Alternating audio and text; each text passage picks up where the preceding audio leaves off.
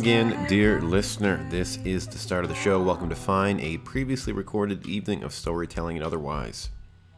This episode took place on August 29, 2019, at the Lido, here in Vancouver, which is on the traditional, ancestral, and unceded territory of the Musqueam, Squamish, and Tsleil-Waututh peoples. You'll be hearing from some of the excellent lineup of writers and comedians we had that night, including Mitchell Saddleback, Amber Harper Young, and Jessica Johns. And throughout the episode, you'll hear music from Babe Corner, you can find on iTunes and Bandcamp. The song we started the show with is called Killer from their demo Alone at the Party. And I'm your host, Cole Nowicki. To find out more about our upcoming live shows, please visit us at afineshow.com or follow us on the social medias at a fine show. All right, let's get on with this thing. Enjoy the show. Up first, we have Mitchell Saddleback. Mitchell is from the Samson Cree Nation in Maskwacis, Alberta. You can catch him in the films Cold Pursuit and First Cow. He's also starring in the web series The Bannaking. Here's Mitchell.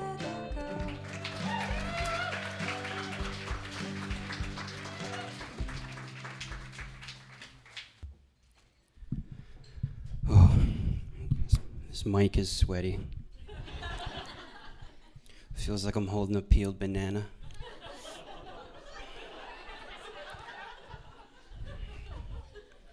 A lot of people here. Dante Mitchell Saddleback is. Hello, my name is Mitchell Saddleback. I'm from the Samson Cree Nation in Maskwacis, Alberta. Very happy to be here at the Lido. Lido? Lido? Lido? English isn't necessarily my first language, I'm sorry. Muni Tewan Magan Gawatain. Let me explain.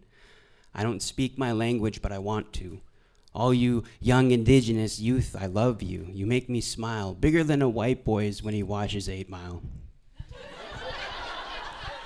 Thank you. Ooh. Sorry, I blacked out. Very thankful to be here. This would be illegal not that long ago. You know, there would be like cops outside. You know, there's an Indian inside there talking about Timbits. He's what? Paddy wagon's waiting for me. I grew up on the res uh, in Alberta. Um, I used to think George Strait was my dad. That song, Just Give It Away, I thought that song was about my mom. When it explained why there wasn't any like pictures of him on the walls and stuff, because she just just gave it away. Thank you. Uh, we used to have this um, little mouse. They were like meadow jumping mice, and um, I don't know why, but there was this rumor going around the res that if you got bit by one, you would die in seven hours. and I was playing um, in a field, and I lifted up a board, and there was one that looked at me, and I looked at it and looked at me, and it gave me a Tobey Maguire right on my arm. He bit me, and I thought I was gonna die. I remember like just why. And I, uh, like I sat in this field and I was crying.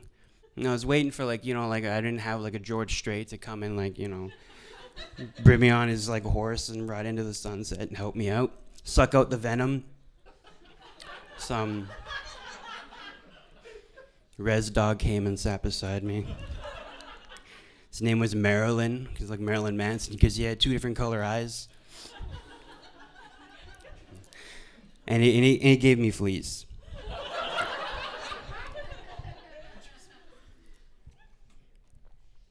Thank you. Um, you guys know the gun sound when you're a little kid and you play guns and it's like you know like a. I couldn't do that with my tongue when I was little, so my gun sound sounded like this. so the people around the reservation thought like all the neighborhood kids were shooting this goat, you know, like. I, I grew up around Edmonton. There was this radio station called Power 92. They plays today's best music. Now show me my money. Um, they had this uh, radio edit of Shaggy's. It wasn't me. So my whole life, I thought the actual lyrics were, "Picture this: we were both wearing aprons, cleaning up the bathroom floor." When I finally heard the actual lyrics, it was like, why don't you stop yelling to lying to women and start taking responsibility for your actions, Shaggy? Thank you. Do you guys like impressions? Yeah, me too. Um, I wanted to be an actor when I was a little kid. I've always wanted to be an actor. I, I never saw myself represented on um, like anything in music, movies, like TV shows, plays. I've, I never really saw myself represented, and I always wanted to be like representation for you know young Indigenous youth, so they can like see like like hey, I'm doing it. Um, thank you. My mom's here. Um, uh, so yeah, I've always wanted to be an actor. I used to practice my Academy Award um, speech with like shampoo bottles when I was a little kid. And, you know, I'm, I'm always i have been acting my whole life. You know, I've been wearing white people clothes, pretending you know, I'm something. I'm different. Thank you. I um, but I actually did get a couple of speaking roles recently. I was in the movie, like they mentioned, Cold Pursuit and um, First Cow, which I just saw in Portland um, last night for the very first time, and it's my second speaking role. And like I've learned so much, you know, and and like I've been slowly moving closer and closer to the camera. I was a background actor, and um, I did Fifty Shades of Grey. I walked by the window, and then I did um, Deadpool 2. I was um, I was at the bar. I'm wearing a. It's it's a weird story because like the guy came up the the wardrobe guy came up to me and he and he, he was trying to dress me up like like an Indian. He put like a, a, bandana around me and like frills and like he told me he was like I'm sorry I don't have a, a medicine pouch that you can wear for the scene. And I said I probably wouldn't wear a medicine pouch in a bar. And then um, he's like okay okay. He left and he came back and he dressed me like a fucking cowboy. Put cowboy boots on me and a cowboy hat. So if you watch Deadpool 2, the bar scene, I'm, I'm, I'm the cowboy. yeah. But uh, um, now I have like you know speaking roles, and I um, my nieces like you know they get to um, they get to see their uncle on, on the screen. It was such a big like um, I don't know. I just felt really good. It was just a really good feeling for them to be able to see their uncle. You know, like they can do whatever they want to do. I always tell them, you can do whatever you want to do. You want to go to the moon? You can go to the moon. Like, you, we just start right now, though. Like, you know, my, my mom's always asking me, he's like, Mitch, when are you going to have kids? When are you going to have kids? Like, I, every day with this, like, you got to have some kids. And I'm like, Mom, nobody wants to fuck me. So she didn't reply to that text. So but I told her I was like, I'm gonna have kids when my nieces can um, babysit, you know, and because when I said that, they were like the size of a loaf of bread, you know, like 12 grain, and they started getting bigger and started opening doors like velociraptors, and they were asking me questions, and uh, I'm not gonna have kids. Um, but I've been to like a lot of like really um, strange auditions. You know, like I've had people say like the most racist things in my auditions. Like, can you be more stoic? Like pretend like you just killed a buffalo. It's like how native do you think I am? Do you think I walk around with a copy of Dance with Wolves in my back pocket? Oh, sh-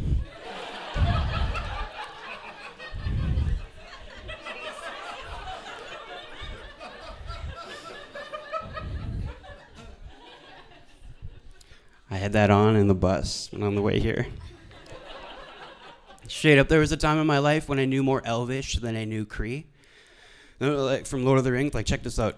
Chnuvi ele vanue ala valfen en evan haya honring fini fuini wilent gereblin theo. That's woodland Elvish for like fuck Trudeau, fuck Canada, fuck a Papa Doc, fuck a clock, fuck a trailer, fuck everyone, fuck y'all if you doubt me. I'm a piece of Elvish trash. I say it proud. I'm just. I'm sorry. I'm sorry.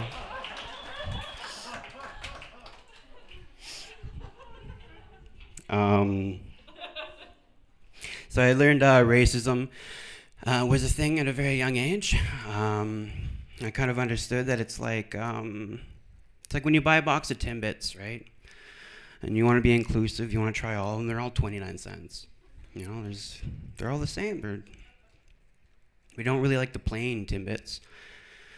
It's because your dad was always at the breakfast table talking about those lazy, plain, good for nothing Timbits, wasting all the taxpayers' money. And his dad hated playing Timbits. And his dad hated playing Timbits. And his dad wanted playing Timbits wiped off the face of the earth. Get that double chocolate off my porch. I want a donut.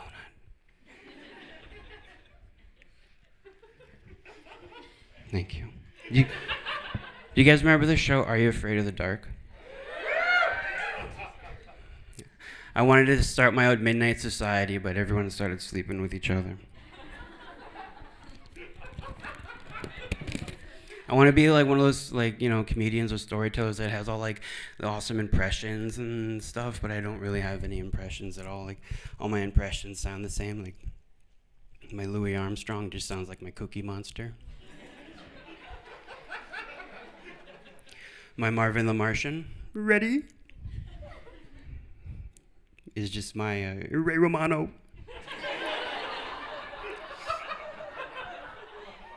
my, my Smeagol. Oh, you stupid fat hobbit. Just my Justin Trudeau.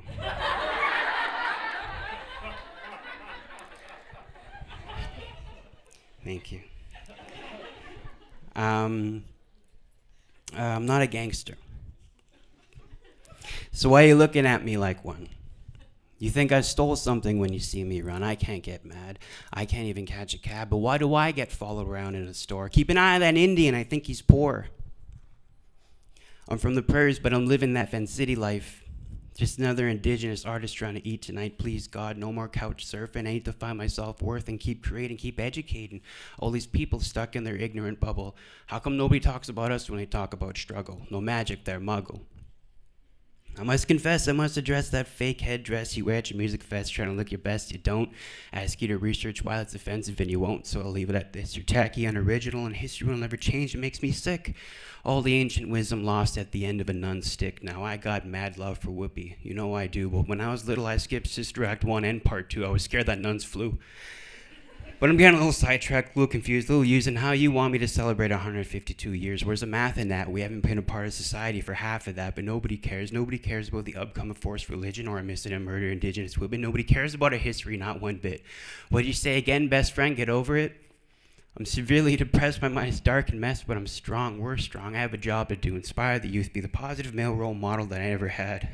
History's told by the side that's winning. Just keep swimming. I'm not a poet. I'm also not a gangster. I just play one on your TV. Your mom, your cousin, your aunt all recognize me. Hey, he's from Maskwacis, Samson Cree Nation, cheap smokes at the gas station, bow and arrow. I'm trying to be on the straight and narrow.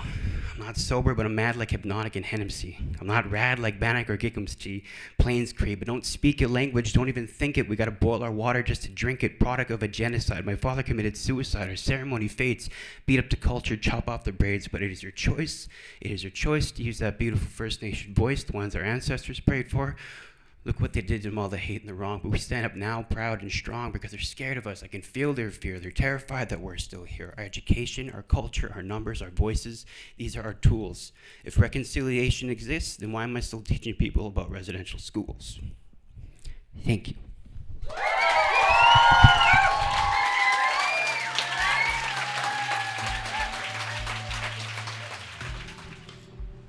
Next up is Amber Harper Young. Amber is a very funny comedian. You can check out all of her upcoming shows listed on her website at amberisfunny.com. Here's Amber. Oh my god, how am I supposed to do this? I'm almost crying right now. Holy shit, that was awesome. This show has been amazing so far, huh? Oh my god. I'm supposed to make you laugh now? All right. Well, it is. Uh, I'll just do this. I'll do a little segue. It is uh, the fifth year of losing my mom in a Walmart superstore. Those stores are huge.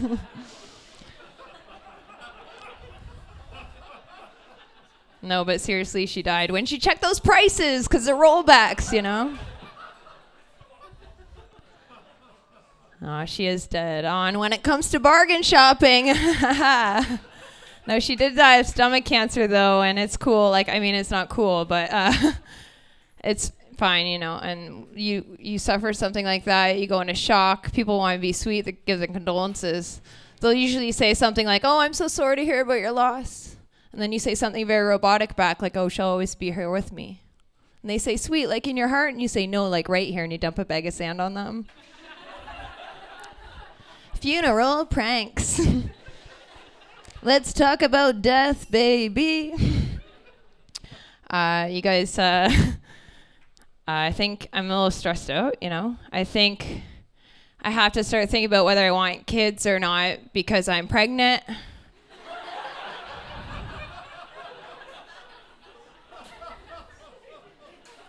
It's not funny. I'm just joking. That's just a prank. I pulled that on my boyfriend. He hated it. He's not talking to me. Um,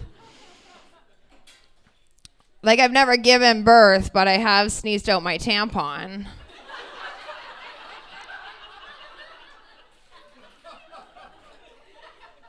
It's basically the same thing. Any other rocket launchers in the house? Yeah, we're Keegling. We're Keegling. Yeah. No, there isn't any like worry that I'll get pregnant because me and my boyfriend were on birth control, the pull-out method. So, now I don't want kids, but we could be blessed any day. And um, I don't think you know. I don't think I should have children. I, I tried to, you know, hold my niece. Her name's Esme. She was four days old, like fresh or whatever. And uh, like newborn babies, like they're like, like they don't have a spine. I'm pretty sure. Like she asked me to hold the baby at four days old. I was like, I can't do this, like, cause newborn babies are like Ziploc bags of soup. they're like, they're like loose water balloons, you know. It's too stressful. If I did ever become impregnated or get a bun in the oven or whatever, uh, or in the microwave, I guess it's updated. Just to update things. Like, I think I might be a good mom because, you know, I take care of people during the day. Uh, I work in the downtown east side. I'm a peer support worker. I'm basically an angel. Uh, and uh, thank you. Um, sometimes, you know, I'm in a position at that job where I have to uh, naloxone people, so I have to like stab a stranger with a needle. Yeah, sometimes repetitively, which is like weird because I'm stabbing people to life. yeah, which is super strange, but better than my last job, murderer. Guilty as not charged. Don't tell anyone, okay? This is like a murderer's outfit. I think I'm like a little bit too loud right now to be in hiding. Uh, has anyone here ever uh, been jumped before? yeah? Uh, d- do you want to talk about it or no? It's triggering or whatever. Who is the other? Who is the other person? no. Okay. Oh, you have to. All right. You're like, okay. Never mind. They don't want to talk about it. I always try and do this crowd work, but it's like I don't want to be, you know, I don't want to trigger someone, right? Like, and uh, once I was almost jumped in Toronto, Ontario. Boo, Toronto. no, just because that's where it happened. And um, I was I was taking this alley, right? Like every night, you know, I would normally like run down this alley like a maniac, just screaming at the top of my lungs. 3 a.m. like ah, you know, it was so scary. And then uh, one night I was tired, my feet hurt. Yeah, so I was walking. I heard some footsteps behind me. They got faster. So I started walking faster. Now, usually when you're in a circumstance like this, what happens is fight or flight, right? I was already fighting. I was already fighting. And then I'm like, what if I have to fight, right? Look at these gangly danglers. They're not going to do anything. like the closest thing I know of martial arts, yoga. What am I going to do? A heart opener at the person? I recognize that the light in you is the same that resides in me. Uh. Just start ujjayi breath at them. Just like hoping they'll go back into meditative pose. Just do a fucking tree pose into the cityscape, like camouflage myself. What the fuck? But the way you can do it is if you are a weaker person or you think you won't be able to fight, right, is like you get psychological. You know, when you're playing psychological, you know, everything's game, right? I heard you're supposed to, if somebody maybe like in that circumstance attacking you, you're supposed to act crazy or look disgusting. So like, what are you supposed to do? The devil controls me. you know, like.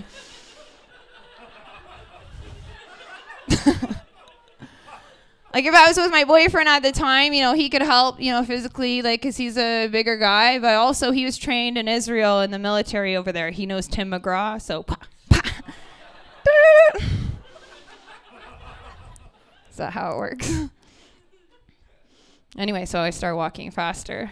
And then I look behind me. I was like walking, almost trotting, running. Look behind me, caught a glimpse. And then from around the dumpster came a raccoon with a gun. he must have been American or something. I don't know. He's like, I couldn't tell what he's saying because of his accent. I just gave him my wallet. I made the report, said he had dark circles under his eyes. He must have been stressed out. I don't know. Black gloves on. Walk like this.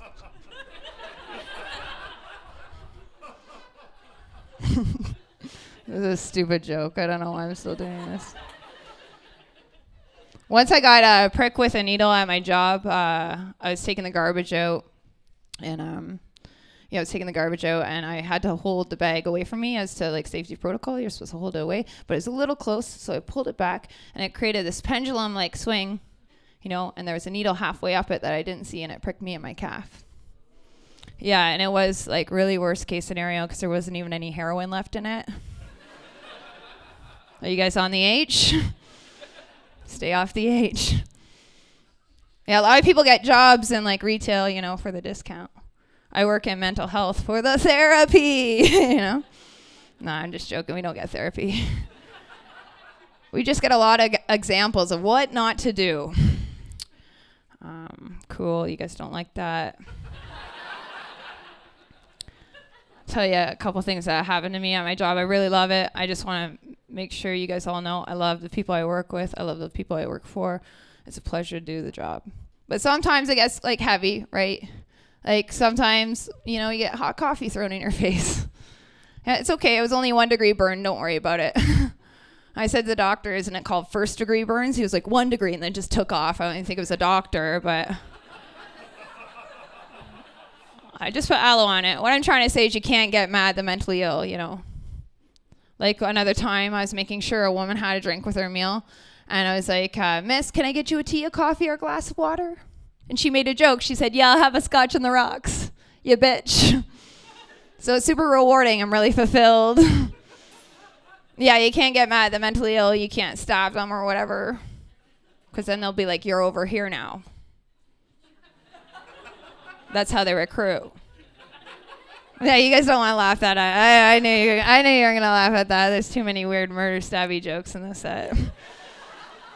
But like I don't go up to people at my job, you know, and like make fun of them, like you know, like to their faces. I just do it for you guys here tonight. don't worry. No, I'm just trying to say I'm on the cusp. You know, I'm on the cusp of like working there and then also needing the services. So that joke's kind of about me. okay, uh, you guys have gotten so personal tonight. I want to get a little bit more personal. I'll just uh, end with this. This is a, I think this is funny. I don't know. Uh, so I just want to share with you guys a sex that I did with my boyfriend. Uh, it was our first one that I ever did, and um, he's uh, English is his second language, so uh, you know he's ESL, and then I'm from Brantford, Ontario, so I'm basically illiterate, and uh, he starts by saying, "Are you still sexy?"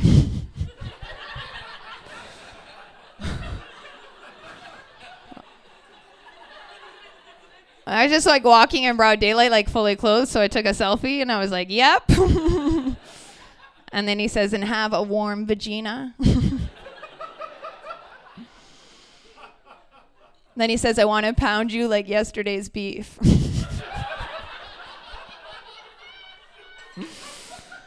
But like, here's how you can tell I'm amateur at this. Like, I, I'm like, well, do you pound that harder than today's? Like, I'm just like. Because he's a cook, so I thought it's like food prep lingo or something. he says, obviously.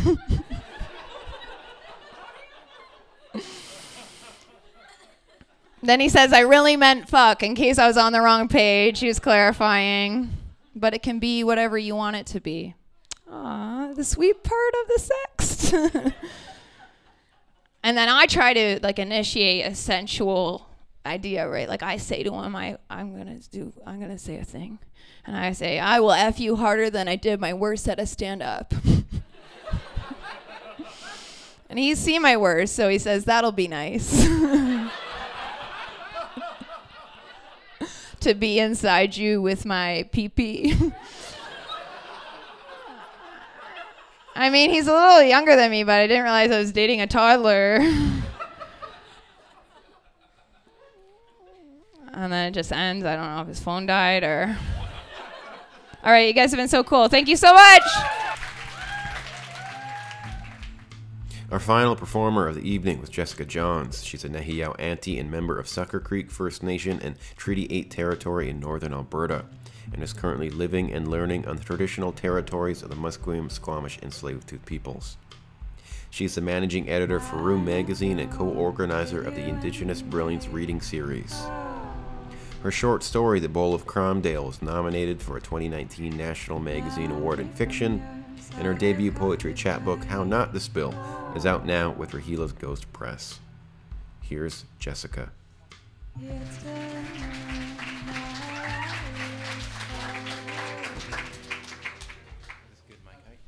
Yeah, this is great. Thank you so much, Cole. Um, I'm going to reintroduce myself because I believe you called me Jessica Jones, who is a superhero um, on a Netflix television series. I am not the same person. I do want to make that clear before people start getting out their phones and taking photos. That's not me. Um, my name is Jessica Johns. Um, Cole gave me a wonderful introduction otherwise. Uh, Did you? I don't know if I heard that. Um, I am Cree on my mother's side and English and Irish on my dad's.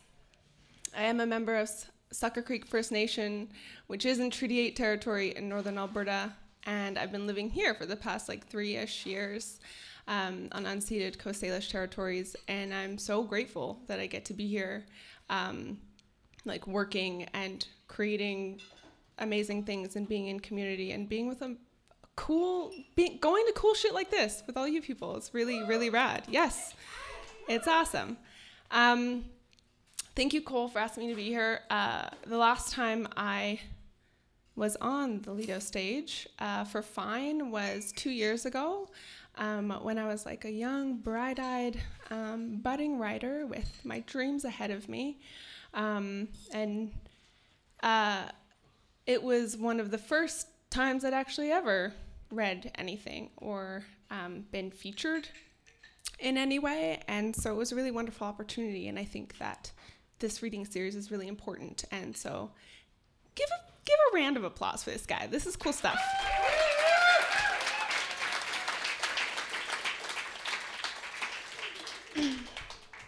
So now I'm not so young and not so bright eyed, but I'm still writing. And so I'm going to read some of that for you today. Um, I do have a chapbook here for sale. Uh, I'm not going to be reading any poetry from it, so I guess you're not going to have any idea if it's any good.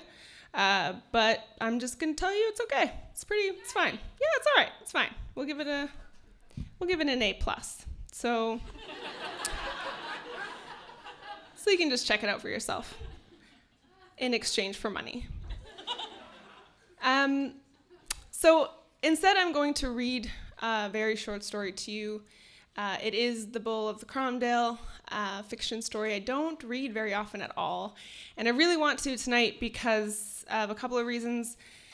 Um, it is about my papa, Don Smith. And I just recently went home um, to Treaty 8 territory for a family reunion. It's an annual family reunion I go back every year for. It's big and messy and uh, beautiful. Um, and it's right on Lesser Slave Lake in my territory. And um, in 2017, uh, every single year we have a this thing called uh, like a washeroo tournament.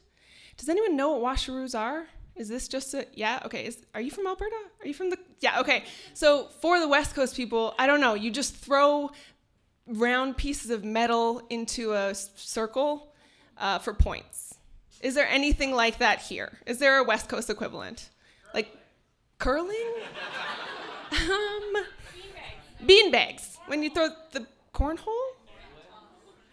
Sure, you're throwing a thing into a hole. It's actually not important at all to this story, so I don't know why I'm taking the time to explain it. Um, but it's extremely important to my family that we play this every year. It takes all goddamn day. And it's like this real big point of prestige.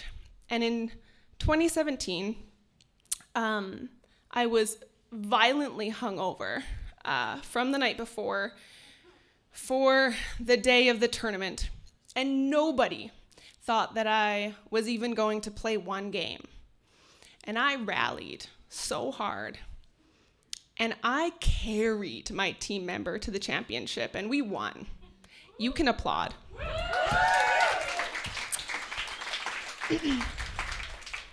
now, I've done like a couple of cool things I feel pretty cool in my life.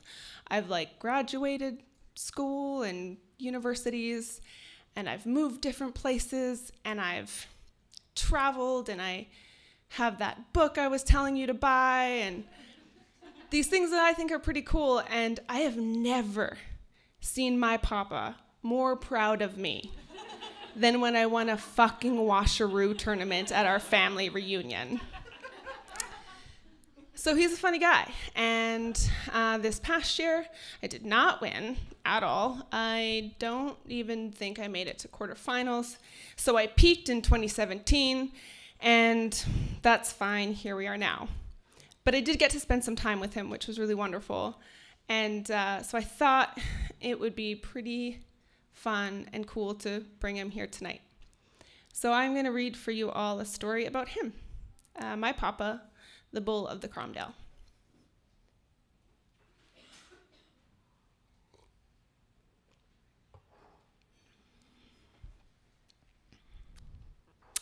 The bull of the Cromdale.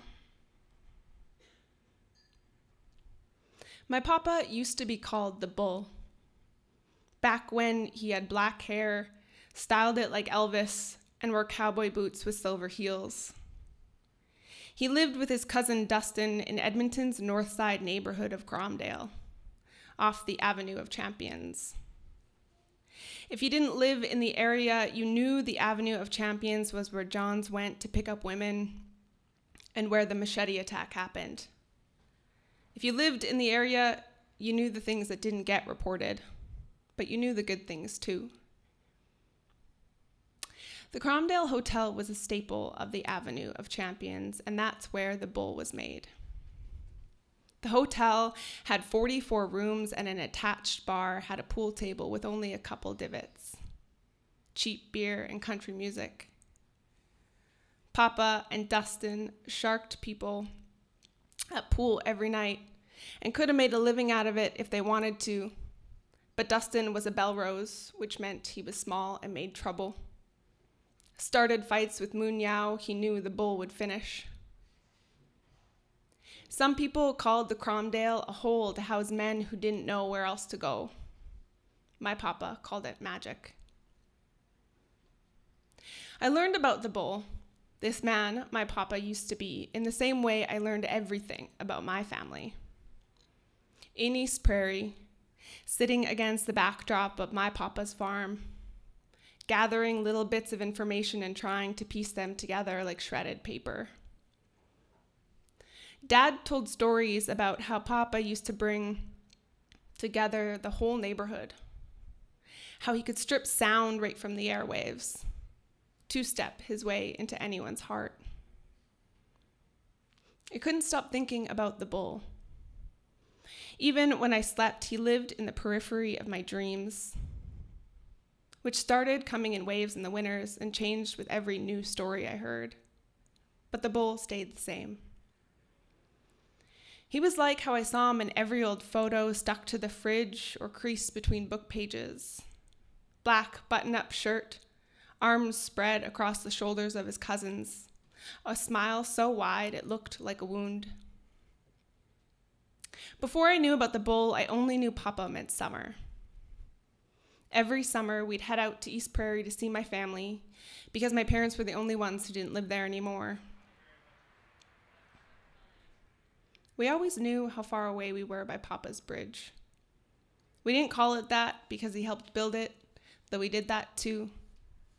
We called it that because the first right turn after it would lead us to him. I was only one grandchild of 10 in the early days. He'd bring anyone who woke up early enough to help him take care of the horses. He taught us how to feed the giants without spooking, the magic spot to press on their legs to get them to lift their hooves, check for sticks, how to unhook burrs from their manes without hurting. He let us name the horses and called them ours. They were the first real things we ever owned, though we never really did. Not in the way owning something means caring about it until the very end. I knew when summer was over when mom and dad would pack up the van and call us. We'd be out somewhere on the farm with Papa when he'd hear them. Instead of heading back, he'd take us for a walk along the path behind the barn that led to the river. The path clear from the wear of him walking it every day. Papa would point out the raspberry bushes and we'd look for walking sticks just like he had. By the time we got home, it was too late to leave, and we have to unpack, find another place to land for the night. This was how Papa gave us one more night of summer. This was how I knew Papa was magic too. With every visit back to Papa's farm came some kind of change. It didn't all happen at once because nothing ever happens all at once. Grandma died before anyone. The horses started to go around the same time as his brothers and sisters. His cousins trickled away in between. I dreamt about the Cromdale's death before it happened. A week before it was blown into rubble, it came to me as Papa's barn. It opened like it was a hole in the world, black, sucking in every fleck of light and noise.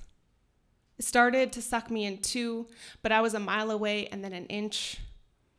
I curled up in a ball and counted to ten, told myself it'd be over as long as I didn't look. When Papa's cousin from Edmonton called and told him the news of the Cromdale's death, he said the city called the demolition an effort for the revitalization of the neighborhood, that it would be replaced by a shopper's drug mart. I looked to Papa to see if he was sad, and he seemed bigger than he had minutes before. Sturdy in his chair, melted to it. We all toasted the Cromdale. It lived to see Edmonton change. The kids' plastic cups clinked against beer cans and rum glasses, and Papa grew bigger still, grazed the ceiling with his gray hair. When I went to sleep that night, I saw the Cromdale again. It sat against quiet. Inside, the bull put his head down and queued up a sure shot on the pool table, low ball, corner pocket. When the place groaned like it was watching, water broke through every crack and seam. The room filled. Horses came in, chests open, organs dripping and moving in the water like jellyfish. Their chests pounded without hearts, nipping at Papa's kids, all of them from every generation, sitting around the table. The bull missed his shot and started swimming at the dead things, but he couldn't move fast enough. I reached out to help him, but my hands went through his back like butter. I felt nothing but still air and not body. I blinked, and the shadow of him grew, enveloping his family in static. When I tried to yell, my voice caught in my throat, turned around, and went back down. Whispered to my gut instead Look at all the new. Thank you, everyone, for your attention.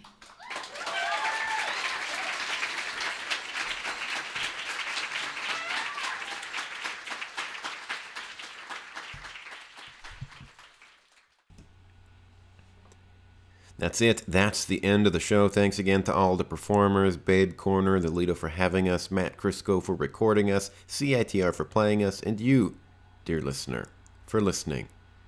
We'll leave you with Babe Corner's Alone at the Party.